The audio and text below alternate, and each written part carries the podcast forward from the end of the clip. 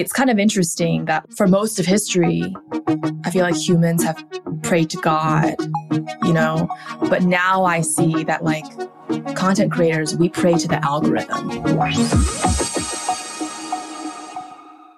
Hey everyone, welcome to the latest episode of the A16Z podcast. This is your host, Steph Smith. And in today's episode, I'm thrilled to bring on Karen Cheng. Karen has been a creator for a long time, but she specifically has a knack for integrating technology into her creations. And you can only imagine with the rise of some of these AI tools like DALL-E, Midjourney, and Stable Diffusion, what she's been able to achieve. Now, if you missed AI Summer and its impact on creators, you might have been sleeping under a rock, but you're not too late. It's truly just the beginning. In fact, I interviewed Karen back in September, and with every week, there was something that popped up where I thought, man, I wish I could have asked her about this. And yet, still in this interview, we cover a lot of ground. We'll chat with Karen about how she originally found her niche, how she manages to grow her social following with a nod towards being additive instead of reductive. You'll also get to hear the behind the scenes of her many viral works, including a video of her becoming a lawnmower Yes, truly a lawnmower. Her AI generated Cosmo magazine cover, the first ever. Her DALL-E fashion show, her transforming iconic art into 3D museums that people can explore, and much, much more. And by the end of this episode, I think the audience will come away with some really key things, including an understanding of the new tools that are available that are literally at our fingertips, how AI can indeed enhance the creative process, and maybe even some of the second order effects of these innovations, like how creators are paid or how they might work with these AIs. And I should note that since we're just at the beginning of this AI era, this is truly just the beginning of our coverage. So I hope you enjoy this episode. The content here is for informational purposes only, should not be taken as legal, business, tax, or investment advice, or be used to evaluate any investment or security, and is not directed at any investors or potential investors in any A16Z fund. For more details, please see a16z.com slash disclosures.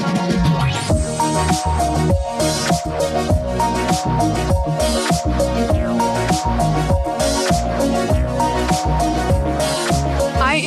absolutely thrilled today to have Karen Cheng on the line. Karen is a digital creator. She has taken social by storm. Seriously, she's all over my feeds. I can almost guarantee you've seen one of her videos.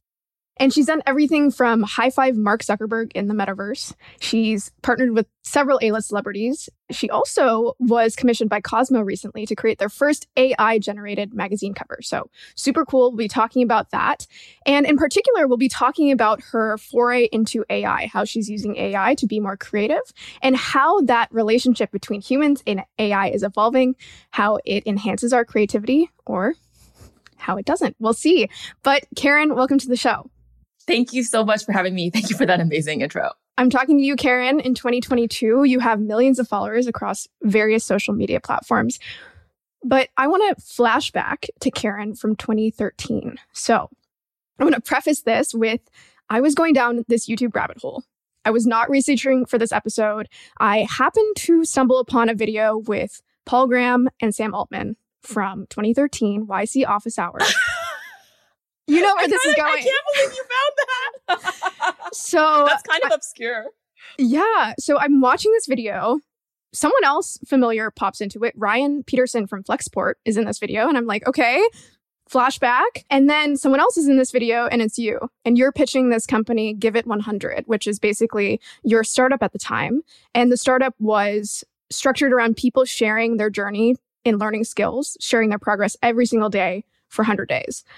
You also then, I think around a year later, you did a TED talk where you kind of used that framework of 100 days to go and learn dance and you shared that and it was fascinating. People can look that up. We'll have it in the show notes. Okay. So this is a broad question, but how do you go from that, right?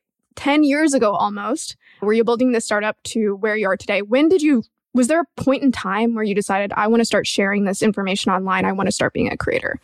Okay. So yeah, this was back in my like failed startup days. And so I like really badly, very badly wanted to get into YC as like everyone did and um, managed to get on stage office hours. Spoiler alert, did not get into YC, was turned down, I think multiple times, was interviewed on stage and answered their questions. That startup eventually failed like a year later. I think it was really tough on me at the time because up until then, I had like, you know, good academic achievements in school. And it was my first, I think your first startup failure is your first definitive failure. It's like, yeah. there's no, it's like, you failed. There's no like, like it's no, over. Well. yeah. Exactly. Right. And so I sort of had to come to terms with that. But honestly, going through that startup, I learned so much about video that I then applied to doing my own stuff. And actually, I, I got this really interesting feedback when I was trying to get business for my startup. And I was talking to someone, I was trying to like get them to invest in my company. And they were like, we're not interested in this company. Like they could see that it wasn't a scalable business, but they were like, but we actually just wanted to hire you to make some videos. And I was like, I don't want to do that. But then actually it turned out, you know, years later, I'm like, yeah, that person was actually right. And I think it just took, it took me trying every single career. I've tried working for a huge company. I've tried working at a startup. I tried being a founder of my own startup. I tried running an agency. I've tried everything. And I've come to the realization that for me, actually, like being an influencer is the best thing for me, which is crazy because I, I always swore I would never be an influencer.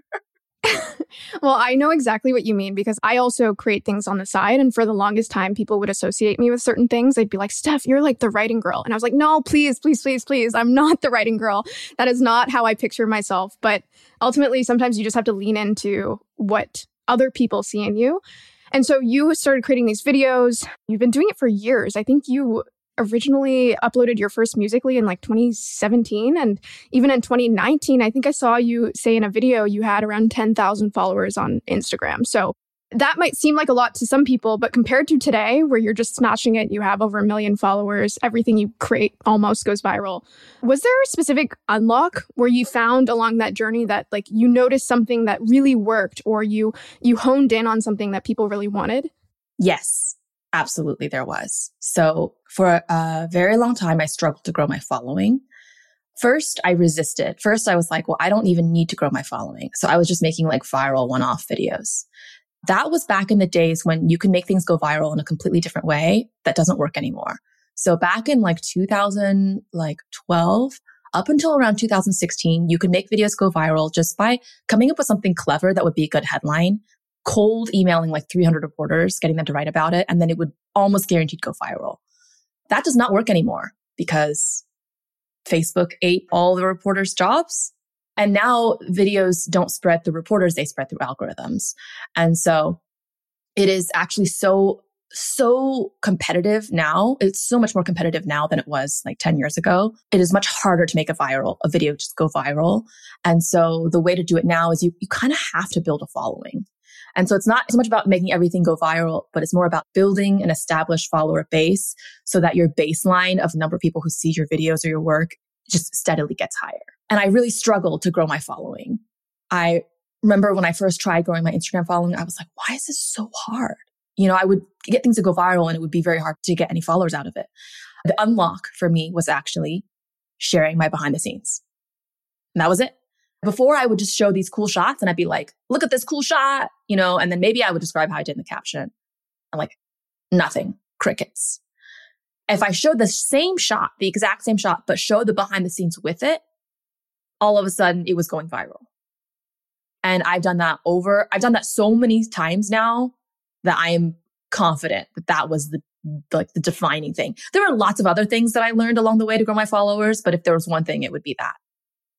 That's really interesting because a lot of people participate in these online worlds. A lot of people are creators and a lot of the stuff is very similar. So sometimes all it takes is like one iteration, one like adjustment in what you're doing. You're still sharing the same kinds of videos, but then just giving that behind the scenes look is completely changing the game for you.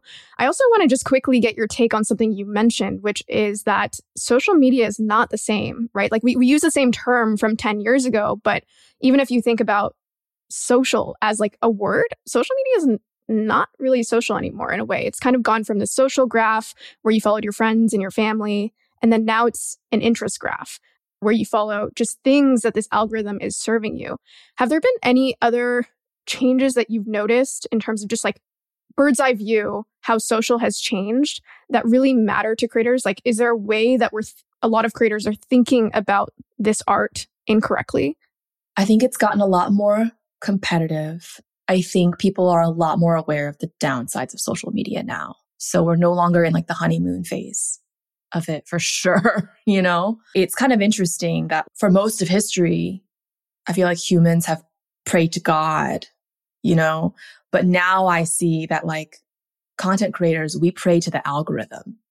It's almost like a superstition. It's like, what does the algorithm think? My video is not doing well because of the algorithm. It's like, how can I optimize my video for the algorithm? And it's like, we're no longer, it's like we're almost no longer designing ourselves for like human taste, but we're designing ourselves for like the algorithm. And I do think there are quite a few downsides to doing that. And there are good reasons to resist that as well.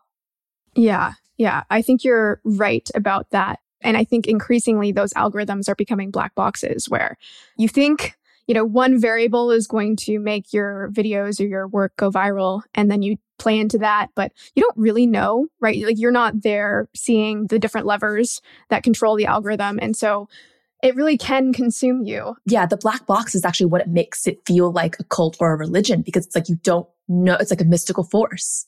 Yes, exactly. And even some people who work at these companies say that they don't know exactly what plays, or not so much what plays into the algorithm, but the output of it. One of the ways that you've stood out is, at least recently, playing around with AI, right? I, I think you're one of the few creators that I've seen that has really mastered the art of partnership with AI as it relates to social. And there'll be many more, of course. But how did you start getting into that? What led you towards those kind of creations? I was really just feeling quite stuck in my work. I felt like I was doing basically like almost all 1 million of my followers are from the same video. I mean, it's a few videos, but it's the same kind of video. It's my Can I guess budget. which one it is? Yeah, go is for it, it. Is it the phone Matrix one? Yeah, it's like the low budget camera tricks. So there was one video actually where I attached like a phone to a ceiling fan and then made that into like a matrix bullet time effect. And I got 300,000 followers from that one video. So a- every time I got a surge in followers, it was the same thing. I would attach a phone to some household object, find some hack to do a camera trick with it. And people are following me for that. And I was just like, I'm out of household objects. I'm out of ideas. I just felt like I was running out of ideas. And I was like, I have to find new tools, new toys to play with. And in the meantime, I was starting to see some of like the really insane AI stuff coming out in white papers, but it was all like two minute papers, like research videos of researchers like shooting whatever they had in their bedroom. And of course, they're so focused on the research. It's not their job to think about the storytelling or the cinematics of it. And I was like, huh, that's interesting. I don't think anyone is actually doing that yet. So I could try doing that. And so I started experimenting with like, well, let's take the research from white papers and make it a social media friendly video. And I started doing that at the beginning of this year. And it was just so fun. It was, it was, I think I'm a, like a very novelty seeking personality. And like my greatest motivation is can I try to do something that hasn't quite been done before? And sh- like, yeah, sure. Like probably someone has done it, but can I find my own like original twist on it? And so the fact that these white papers, no one was really using this technology. No one was really using in creative ways. So I could be like, wow, I really am the first to do something with this. That was very exciting for me. Whereas trying to come up with like the latest iPhone transition, all the ideas are taken. It is very, very hard to think of something clever or new with an iPhone camera trick, TikTok transition, very, very, very hard. But with the AI stuff, it's like, this is just free for all right now. Yeah. And I know that a lot of these tools are becoming more democratized, more available. But there was, I think, a little bit of a technical gap too, right? In order for you to actually start playing with these AIs relative to the average creator. Is that right? Yes, there is. And I'm not that technical. I took a coding class once in college, but I prefer not to get into that myself. So I actually work with really talented programmers who help me run it or they'll teach me to set it up. So that's why I think when DALL-E came out, I was like, oh, this is requiring no technical ability. Like this is, if you can do a Google image search, you can use DALL-E, you know? And so that was really interesting for me. Yeah. And I want to talk about those like second, third order effects of having that fully democratized. But you mentioned DALL-E. I've also seen you use a ton of other tools. So I'm curious to hear from you. Like, what are some of the other tools that maybe others haven't heard of or that you're playing around with? Or maybe like DALL-E is the first AI tool that you use, but I think you also use other ones to like clean up a video or to like iterate on the creation from DALL-E. So can you share maybe some of the tools that you're playing around with? Yes. So there are a few with the image generations ones, which are really popular right now. There's DALL-E, there's Midjourney, there's Stable Diffusion, there's Disco Diffusion. I think if you're actually watching the video version of this podcast, by the way, we'll have like visuals. Yes, we'll bring all somewhere. of them up. Yeah. um, and so those are really popular right now. I also think there are other ones that are, they require more technical knowledge, but they enable more techniques that are less mainstream and so therefore more unique if you can pull them off. So one of them is DAIN. DAIN is really simple. All it does is it applies artificial slow motion to your video. But I thought it could be used in really interesting creative ways by like actually shooting a, like a custom stop motion video for the purpose of it being interpolated to create these impossible movements. And you'll just I can't describe. I think I saw one of yours. It was like you as a lawnmower or something, right? Yeah. Like, like, lying on the ground and then you basically get dragged across. And that's, is that right. using DAIN? Right, exactly. So if you're just listening to this, imagine like a stop motion of someone on the ground planking basically and then just like slithering across the ground in stop motion, right? But then with DAIN, you can make it perfectly smooth. And so it looks like I'm literally being dragged on the ground by like an invisible string or something. But actually that was just a stop motion video that we used AI to smooth out. And so I did that with James Perlman. So he helped me out with smoothing everything out. Other tools are NeRF. So NeRF has gotten pretty popular. NeRF is a way to use any camera like your phone to scan a scene. And then all of a sudden you have this beautiful 3D like scan of it and the, what's interesting about it is it's different than photogrammetry because it can handle like light. It's basically constructing like a particle light field. And so when you look at things from different angles, the light changes. And so that's why it can handle mirrors. Whereas like traditional photogrammetry can't. Then there are other tools too that we've played with. I recently discovered EbSynth, which I actually learned is not an AI tool, but I use that to basically figure out how to make DALL-E work for video. So DALL-E is photo only, but using EbSynth, I was able to make DALL-E work for video. Very cool. And and we'll talk about this later, but you ended up doing like an AI fashion show, right? Yes. With, with yes. the combination of many of these tools. I want to hear from you though. A lot of these tools are quite nascent. We're going to see a lot more of them come to market. How do you see them all playing together? Because let's just use like the text to image generators. So you have DALL-E, you have Stable Diffusion, you have Midjourney. There will be many more. A lot of them are similar, but also what I'm imagining if we like extrapolate many years, like how will they differentiate? How will you as a creator or how will consumers yeah. decide I'm going to use DALL-E or I'm going to use Stable Diffusion? Will they be different business models or how do you think that's going to evolve? I can speak from the creator side, maybe more from the business side, but I think right now AI in the mass media, there's sort of this con- misconception or perception that AI is just this like all powerful thing that's going to replace humans. But I think a more interesting way to think of it is that they are tools and each one is a specific tool for a specific purpose, just like I would have like a calculator or a compass or something else. Where you get interesting things is where you combine the tools, right? So for example, you can generate an image in DALL-E and then you can use CapCut, which is like an, an app on your phone that will literally turn any image into like a 3D image. Then there's another problem, which is DALL-E and Midjourney. I think all of these image synthesizers have, which is that they don't do human faces very well. There will be like artifacts in the eyes. They'll just look kind of droopy or a little messed up. Well, guess how you can fix them? You can run them through Facetune the app that all influencers use and that'll fix it. And, and so I think, actually Facetune can fix it to that degree because I've seen yeah. some of the outputs from DALL-E as an example, and they're really kind of it'll fix wonky. them to be it'll fix them to be flawless. Wow. Okay. I mean, it depends on the image, but yeah. I have seen it do it flawlessly. Okay. You know, it's it gets harder and harder to reach perfection, right? So you could be the AI researcher trying like really, really hard to get that last 1%. Or like a creator could just be like, I'm just going to run this through Facetune. Bam. Yeah. Yeah. Yeah. Fixed. I also wonder whether some of these tools become more specialized because these text to image generators are quite broad, right? They're being trained on like all of the internet and they're being used for use cases of like literally, again, all of the internet. And because there's going to be so many of them, I do wonder whether they become specialized. Like maybe some of them become specialized for just hyper realistic human photography. And other ones become really specialized for really like generative illustrations or something like that. Do you think that might happen or do you think they'll continue to stay really broad? You know, different companies will have different strengths and then they'll continue to be able to differentiate by sort of specializing in that. But I do imagine that some of these companies are going to buy other companies. And then so they'll like have more verticals, kind of like how Meta bought like WhatsApp and Instagram. I see that happening with AI tools too. Right. Yeah. So, like, if we use Meta as an example, they basically tried to own messaging. And so you might see like a similar phenomena with AI tools. Mm-hmm.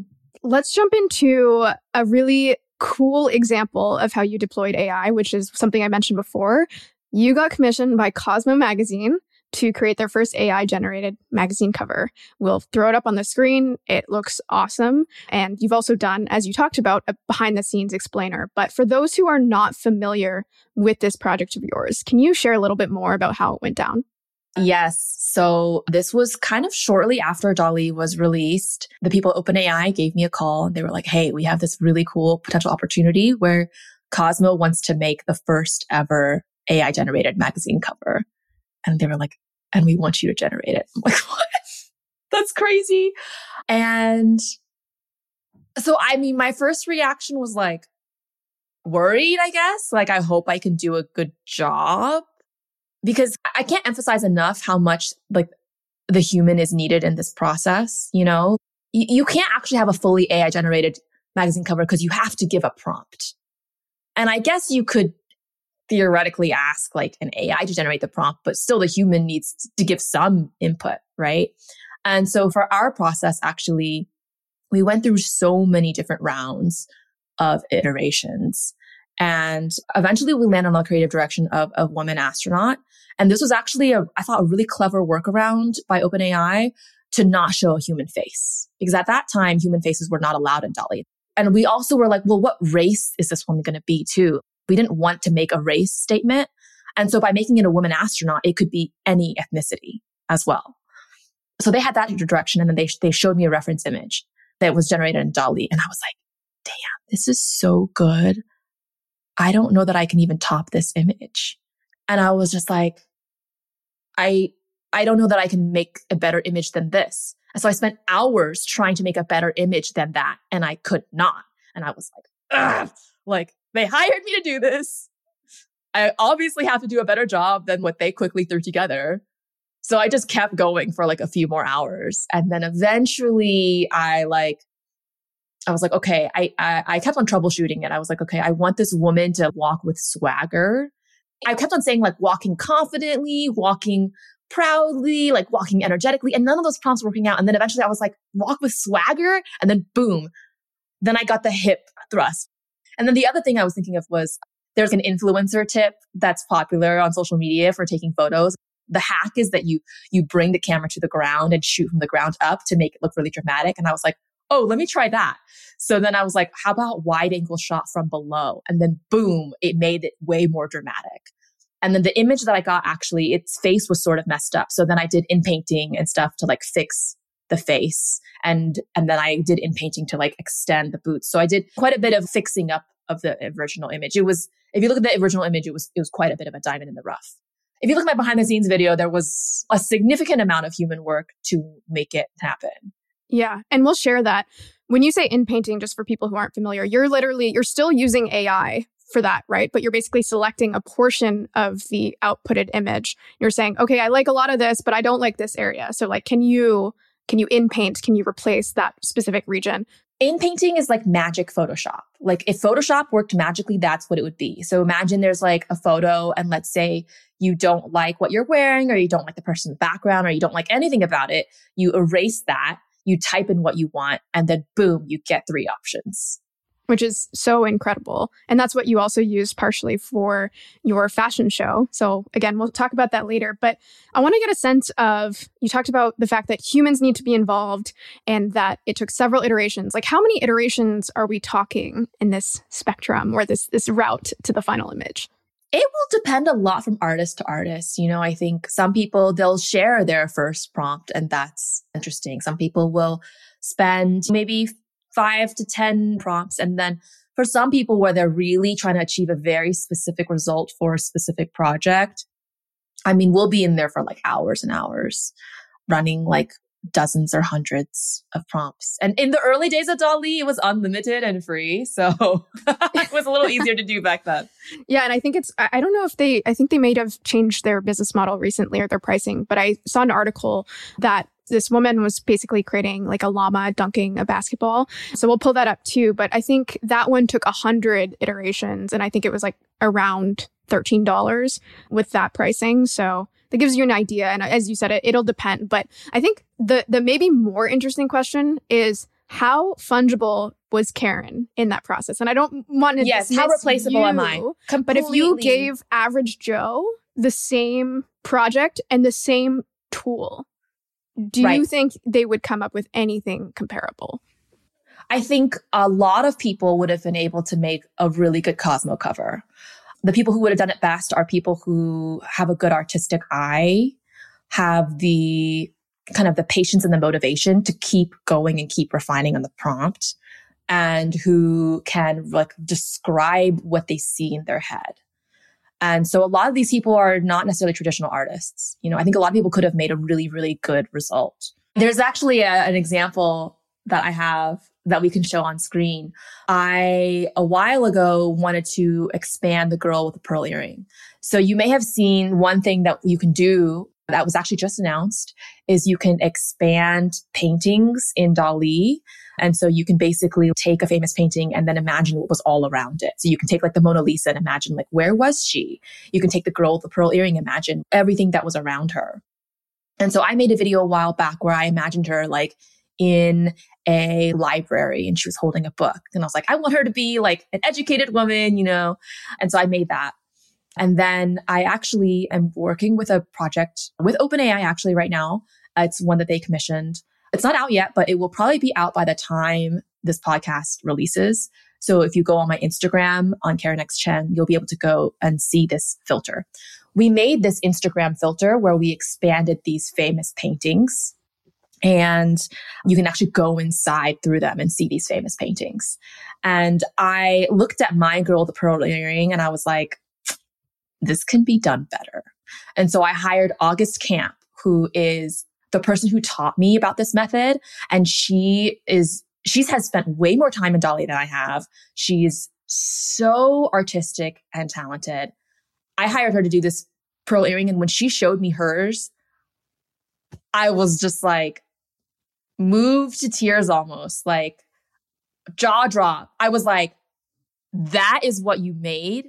And so I felt like she was irreplaceable in this. I mean, I could have hired 10 different artists to do this pearl earring and gotten 10 very different results.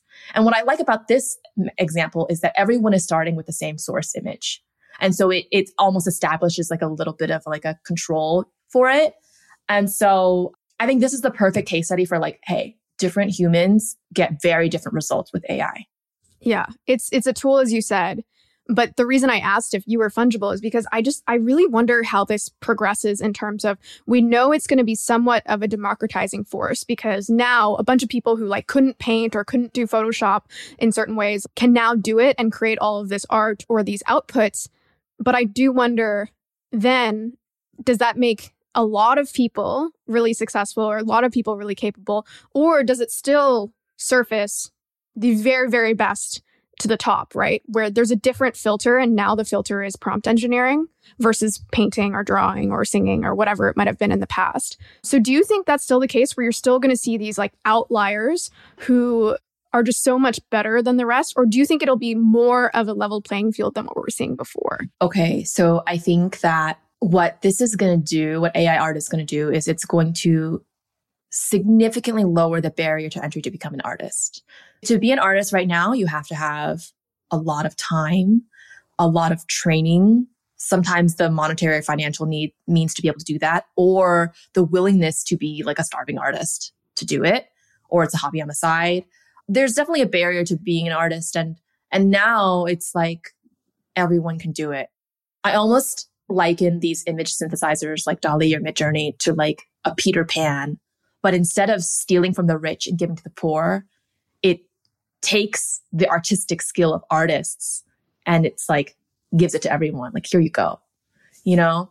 And so I do think that a lot more people are going to be empowered to be artistic or to be artists because they didn't necessarily have the patience to go learn oil painting but they actually do have the talent to be able to describe what's in their imagination and continue to refine until they get the result they want. So a lot more people are going to be empowered to be artists. There will still be the standouts and the extraordinary people because they're going to be the ones who are finding different or creative or innovative ways to do it. As much innovation as there is, there's always going to be the ability to combine things in new ways or, you know, find the latest. So I definitely think that there's going to be a lot more artists, a lot of unhappy artists, a lot of happy artists, and also still standout artists. Yeah, I mean, it's almost just reshaping the like skill ecosystem. And some people who have invested in skills for many decades, if they were just like an A plus oil painter, unfortunately for them, that skill is somewhat being replaced by this technology.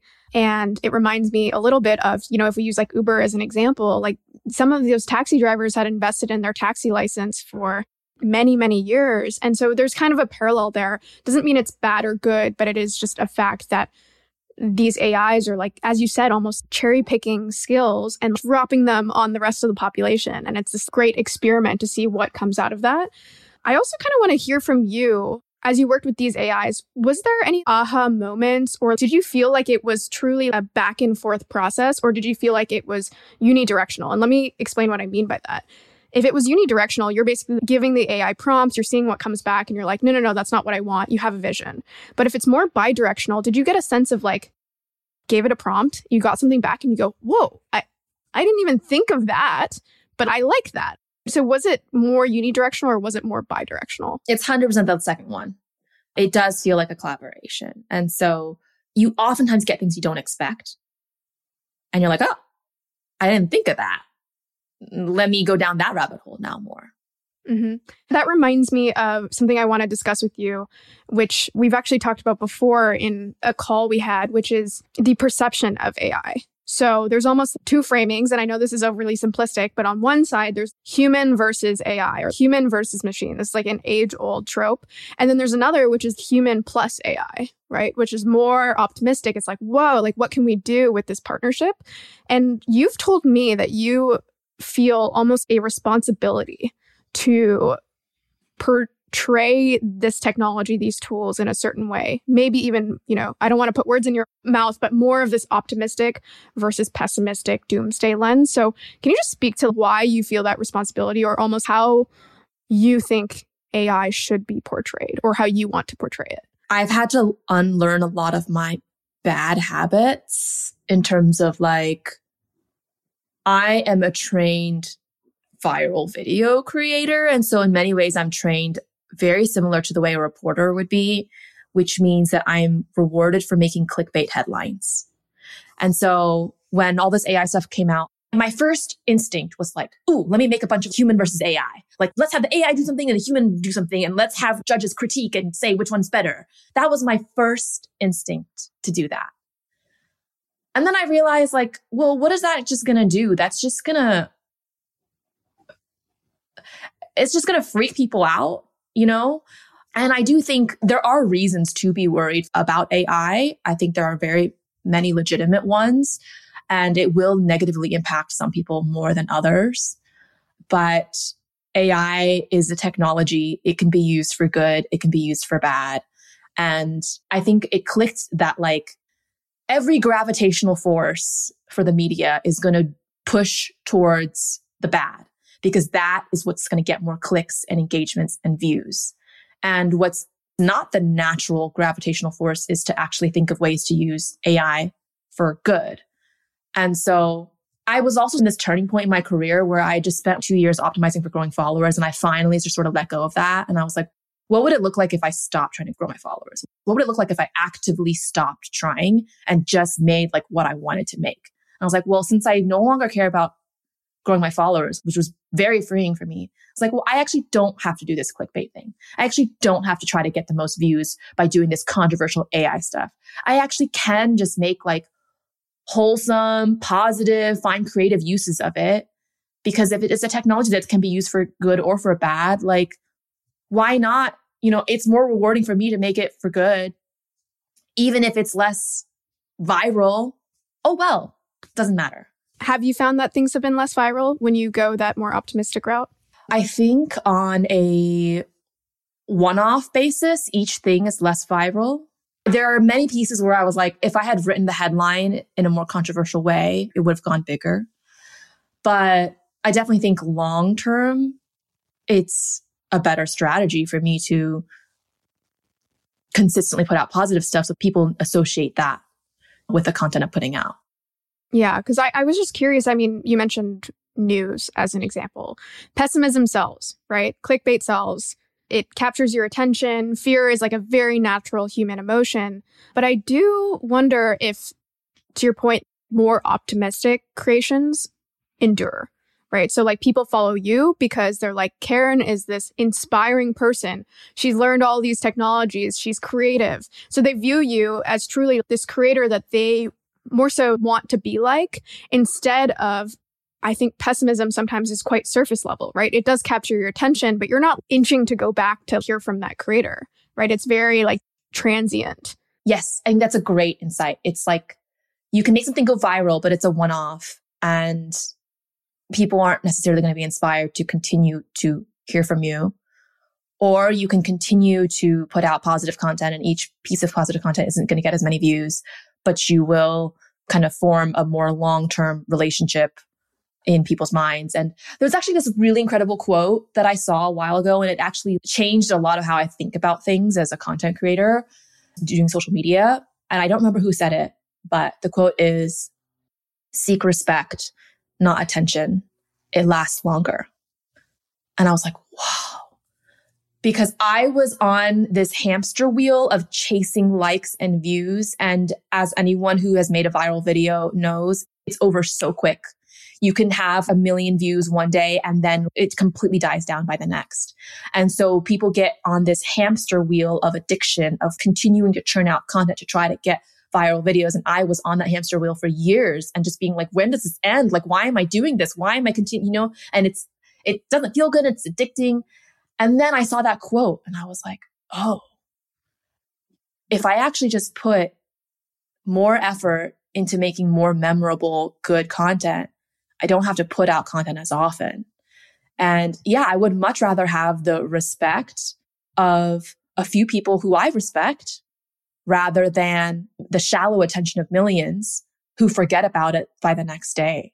On that point, if we even remove the feel good I feel respected, etc. part of it. It's also good business. And and what I it mean is. by that is a lot of people view attention as the end goal. Like I want a million followers, I want this number of people to pay attention to me, but ultimately you need to convert that attention if you want this to be a long-term game whether it's to find clients or to sell a course or to start a rolling fund right there's many like versions of turning attention into business or commerce but that second part of conversion does not work if you're just doing these like viral things. And I, I operate more on Twitter, but as an example of this, something I've been pretty outspoken about is these tweet threads, which are just so overdone and so templated.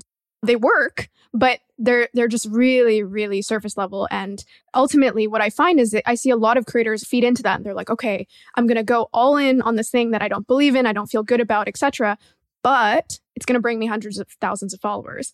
But then again, coming back to the point, it's like, well, try converting those followers into something that generates you money or that is long lasting. And it's very hard, right? Because those followers don't actually love your content. They don't buy into you. They just happen to be like, oh, okay, another thread.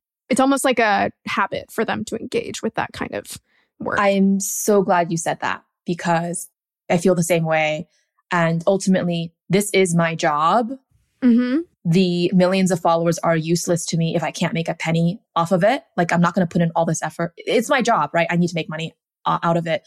And I remember that I used to feel really bitter when I would see these TikTok videos blow up and get millions and millions of views. And they would be the most inane things. Like, for example, I'll give you an example of a TikTok video that can go really viral. It's a video where someone's like, try to get the number of hearts and the number of comments to be the same. It gets like tens of millions of views because it's a very smart engagement bait, right? It's a very clever engagement bait. And I would be mad at that. And you know what? There's other examples that are less clever. There's just straight up garbage on TikTok that is getting millions and millions of views. And that is so demotivating for creators, VFX creators, artists who are putting like hundreds of hours into their craft to make something look really beautiful and then it completely flops and doesn't get very many views on social media. And I used to be so bitter about that. And then someone told me, and then I learned over time that this was actually very much true, is that the people who are putting out low effort content all the time, getting millions of views, they're not the ones getting hired by major respected brands. You know, they're not actually getting great opportunities off of their follower count. Whereas I know people who make incredible content, they only have like 20,000 followers. They're making bank, you know? Exactly. I just have to say, I resonate with what you said so much there as a creator myself. I, again, I operate more with Twitter, but same thing. I'll see these threads and I'm like, oh my God, like, what is going on? Why are people liking and retweeting this? And why is this one account blown up? It's really low quality compared to some other accounts that I follow where I'm like, this is gold. This is gold. Why is no one paying attention? But yes, I think it's not productive to focus on that because ultimately the people who are putting the best stuff out there are the ones who, if we take the whole value chain, right, like the whole process and consider that it's a business, those are the successful quote unquote businesses. People put so much value on the number of likes and the number of views because it is the only number we can really see and judge ourselves by. And so it's like we've been trained since kindergarten to put value in the number judgment. You know, when you get like a 97 on a test, wow, that's so good. If you get like a 60, that's a D, that's bad. And so we are so trained to take that feedback of numbers as the truth. And then social media comes along and you get lots of views versus a little. It's so easy to say, well, a video was great because it got tons of views and it's not because it got very little views.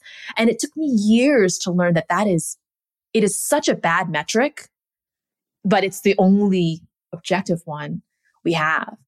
I know, I know, but it's hard sometimes, as we talked about, it's hard to check out of that ecosystem to be like, oh, I'm actually going to focus on the things that I want to put out there, the things that I'm proud of, instead of feeding into, as you said, what some people might argue is an objective metric of like, this is what people want.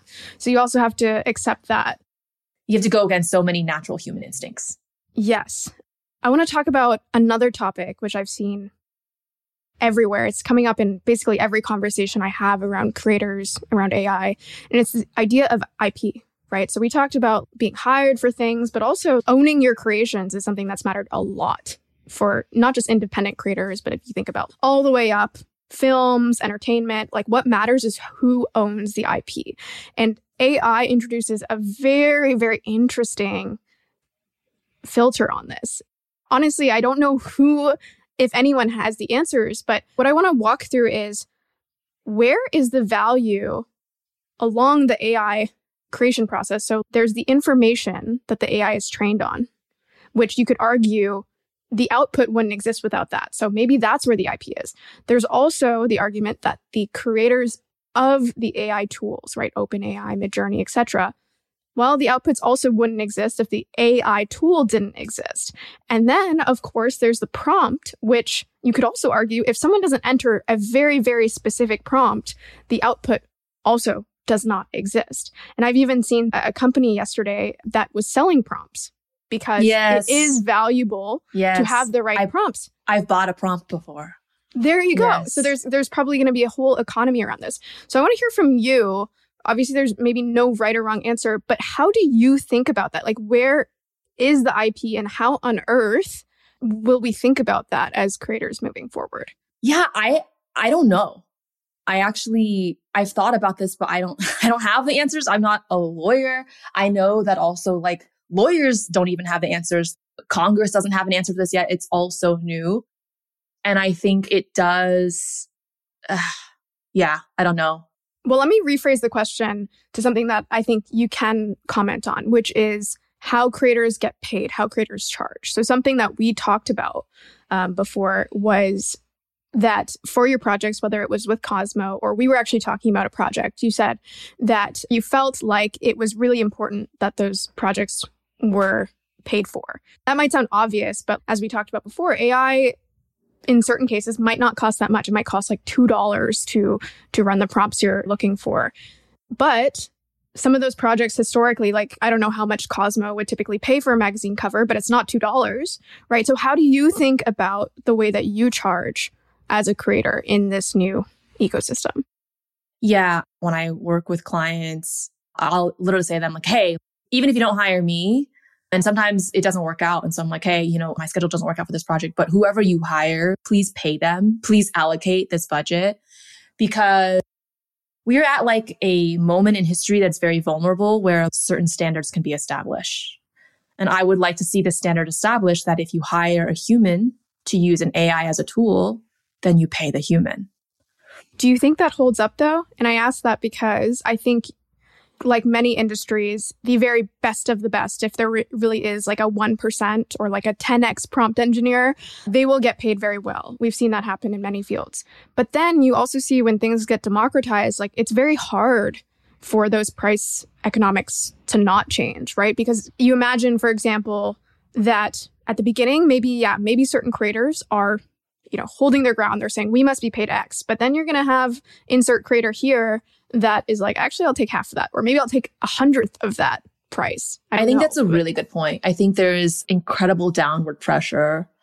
And so what's probably going to end up happening, unfortunately, is that there will be the more well-known people who can still charge higher rates. But then for the vast majority of people, like there's such insane downwards pressure on it. And I do worry about that for creators. And I don't really know how that is all going to play out.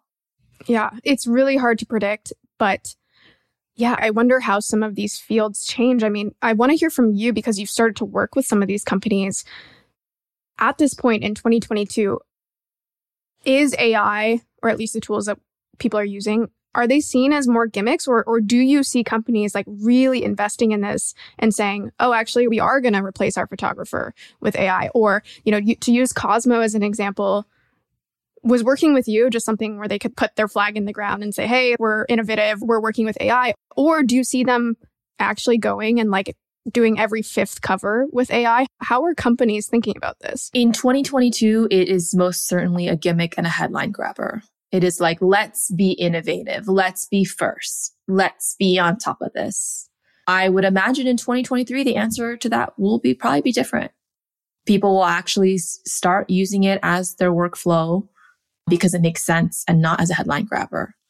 Really interesting. I saw that there was someone, a reporter who used a Midjourney art for his article, I think about Alex Jones. And then he went viral in a bad way in that he got like majorly attacked on Twitter for using Midjourney art for a magazine article. He was attacked because he didn't hire a human artist instead. You know, it was, I think, the Atlantic. Correct me if I'm wrong. But I think what people didn't have context was, was that the department he was in, the image that he would have used instead would have been like a Getty images or like some stock photo. It wouldn't have been like a official uh, commission, right? So that was what he was replacing, but he still got attacked for it. So I think, you know, the first few the arrows attack the leaders, right? So I think the first few people who are going to start using AI are going to get backlash, but it's going to get less and less and less and less until it's accepted. I honestly discussing some of these downsides is very uncomfortable for me because I don't know what's going to happen. And I do think that um, it could be bad for a lot of people. And I personally do try to stay optimistic and try to see the optimistic side, but there's no denying that like it is going to be bad for a lot of people and it is going to be good for a lot of people. It is a game changing technology. I've heard some people say that it is like the technology of our generation in terms of how it shapes things. I also heard Sam Altman say, which I thought was like an interesting frame. A lot of people will talk about, and we even did this at the beginning of our call. They'll be like, when is this going to change things fundamentally?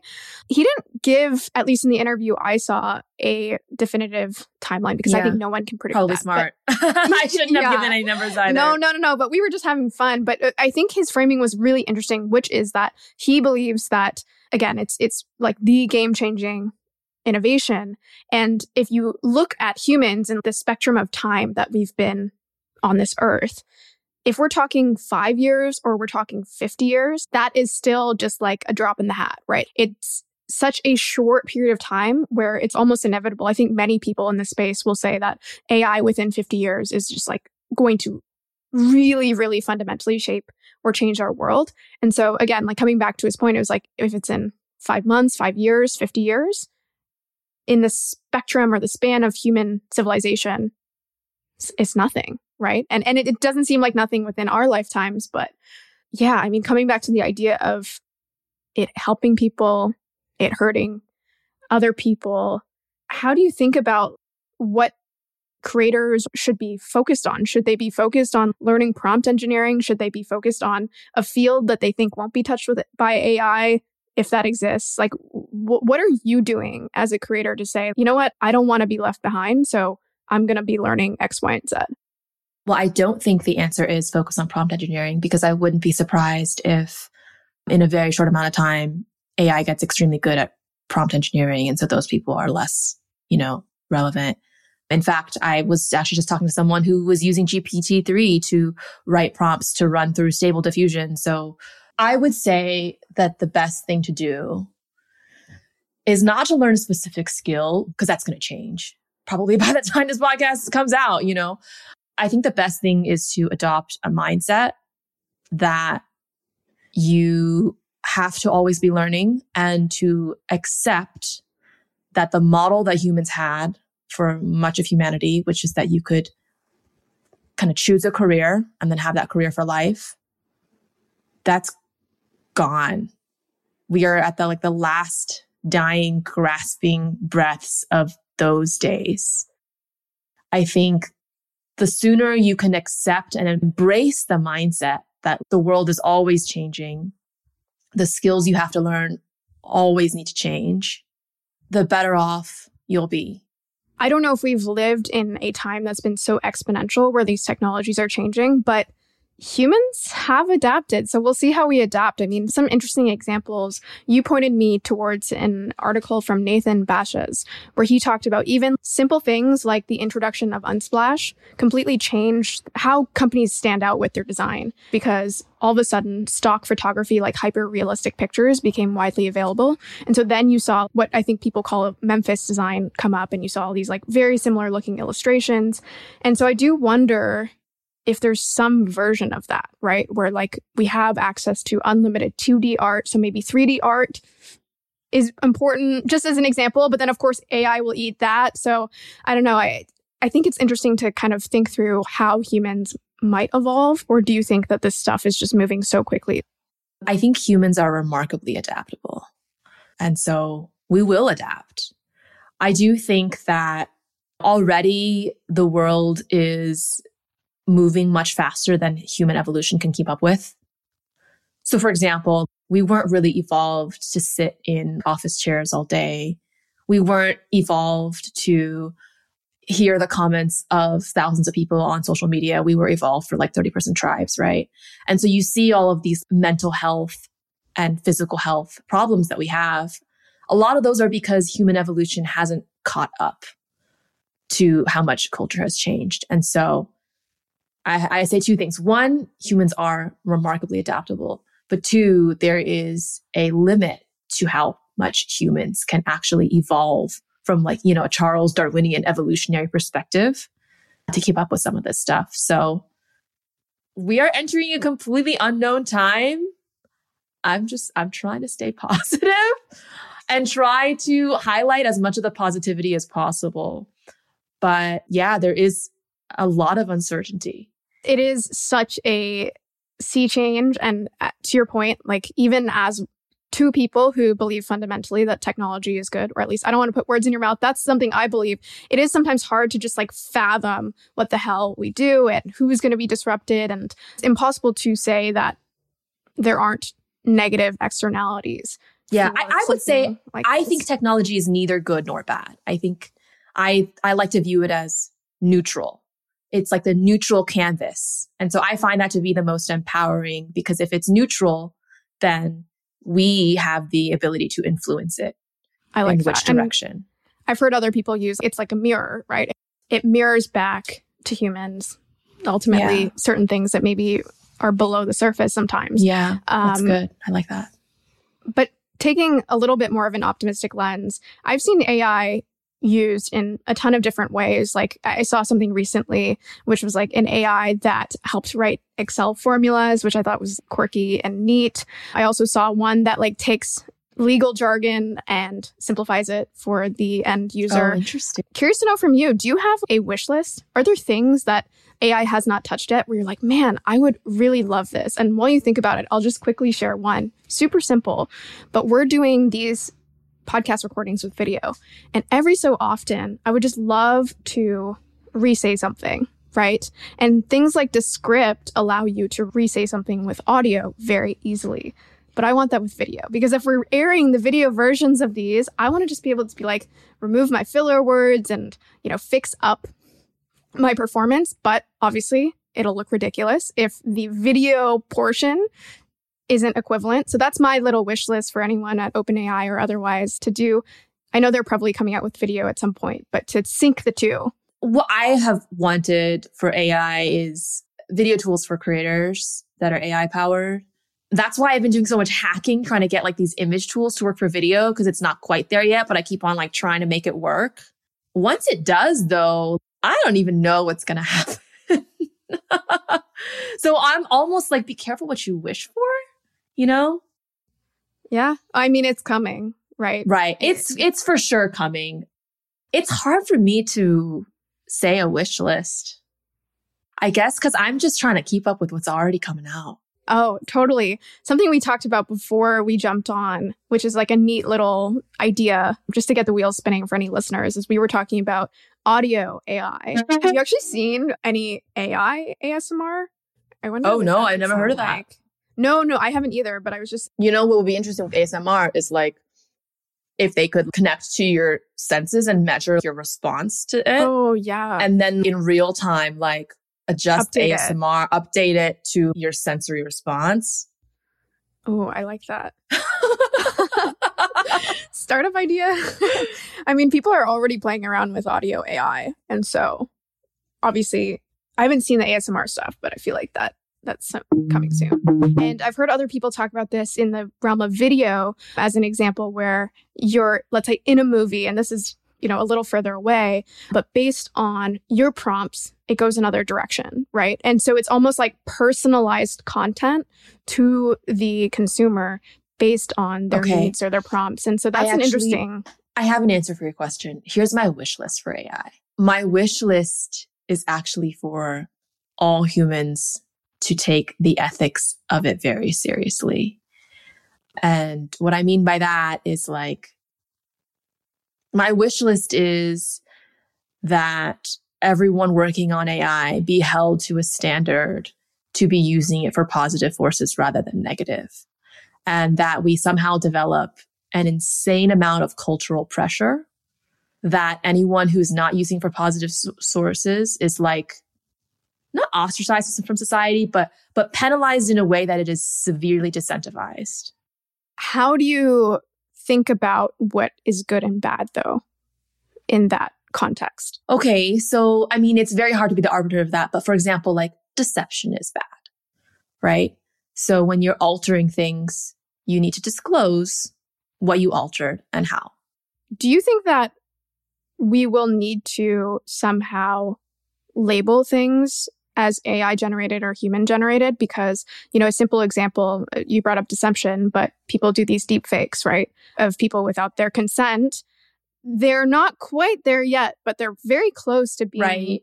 Well, have you seen the Tom Cruise ones? They are actually fully the like Tom Cruise deepfakes. I, I I can't tell. I, I think most people can't tell. Okay, so so we're um, already there. It's not even a future. We're already uh, there on edge cases, and we'll pretty soon be there for Yeah. mass cases. I think that will be developed. I think it will be necessary and it will happen. And I think it'll be very similar to like nutrition facts. Like it's a universal standard that we have nutrition facts. And so there will need to be some sort of system that like shows, you know, this is a video, this was produced in this way. I've heard people talk about this, and I might be wrong because I've just, you know, just listening to another podcast, but it likely would have to be at the hardware level, as in run by Apple or Google, et cetera, because if it's not at the device level, that's like really easy to hack or to to abuse, right? And so it literally would have to be like, okay, this AI is running on this machine, and this machine is plugged into Stable Diffusion or whatever, insert AI here, and the output in the metadata, and it, it would have to be a case where you could not remove it, has that information. It would have to be the hardware level. And I think it will be first adapted in really high stakes scenarios where the veracity of something is extremely important. So for example, in like political messaging, maybe they'll have like a very specific kind of camera or hardware where it cannot be altered.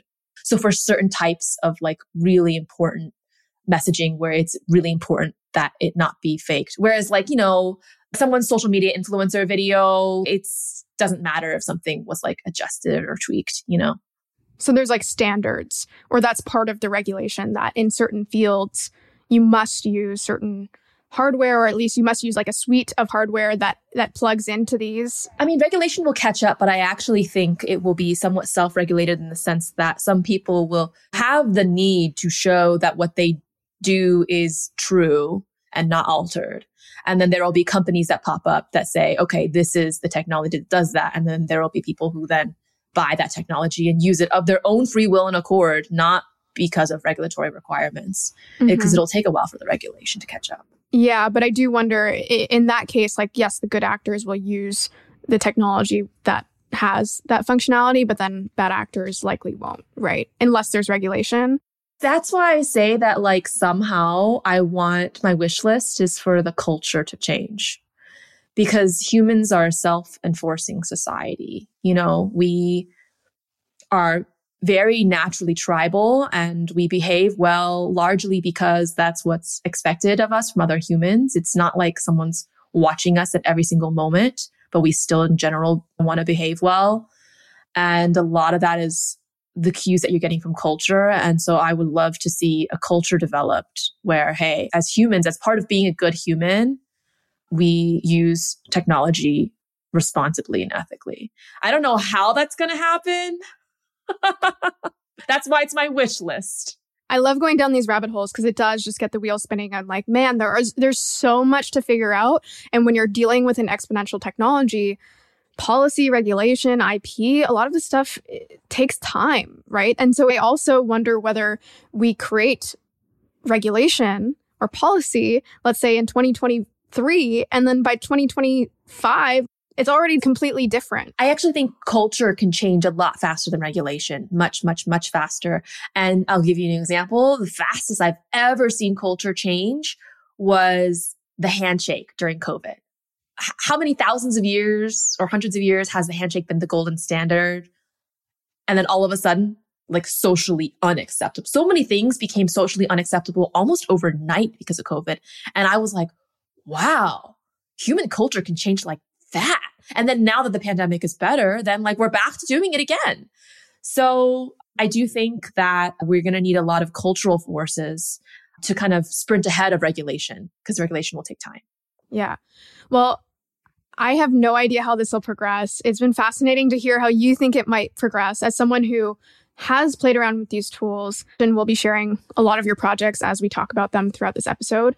But I want to end with something really fun, which is that you've worked with tons of creators, creators that people know, creators that people don't know.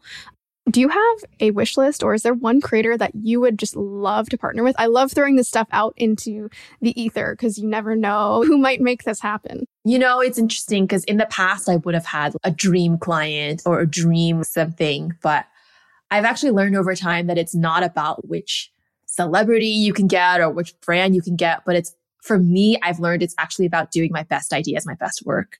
And so the way I do things is I try to match make my ideas to a client who will accept them unaltered, essentially, or with the least alterations possible. So I actually won't answer that question or nothing actually comes to mind because it's mostly about like making the ideas that I want to make. I love that. At least for me, when I was younger, it used to be like, I want to work with these people or I want these companies to hire me. And I think you're right. There is like an evolution, like we talked about before, where you're almost transcending attention and you've gotten to a place where actually your focus is how do I make something really Yes, it's almost like the Maslow's hierarchy of needs. And it's like, oh, I'm actually just, I'm actually focused on like doing the ideas that I want to do. Whereas in the past, like I know 10 years ago, I would have been like, I want to dance in a Coca Cola commercial. Like, I'm good. I don't need to do that now. And then, like, even two years ago, I was like, I really, really, really, really want to make a commercial for the Apple iPhone. And now I'm like, I, am good. Like, I, I don't actually need to do that anymore. So, so yeah, I, I don't have, I don't have one because it's actually about the idea and it actually is so cheesy. It sounds so cheesy, but it actually is about enjoying making the idea. Well, that's a wonderful place to end things off. So, Karen, thank you so much for talking with us today. This was so fun to just think through, you know, the optimistic, the pessimistic, the dystopian, utopian futures that we might live in. But at the end of the day, I think one of the biggest takeaways for me is that AI is a tool and that tool is being democratized. So, that in itself, I think, is exciting for many people to be able to participate in that future. Yeah. Thank you so much. Thank you for having me. Thank you for these great questions. Thanks for listening to the A16Z podcast. If you like this episode, don't forget to subscribe, leave a review, or tell a friend. We also recently launched on YouTube at youtube.com slash a16z underscore video, where you'll find exclusive video content. We'll see you next time.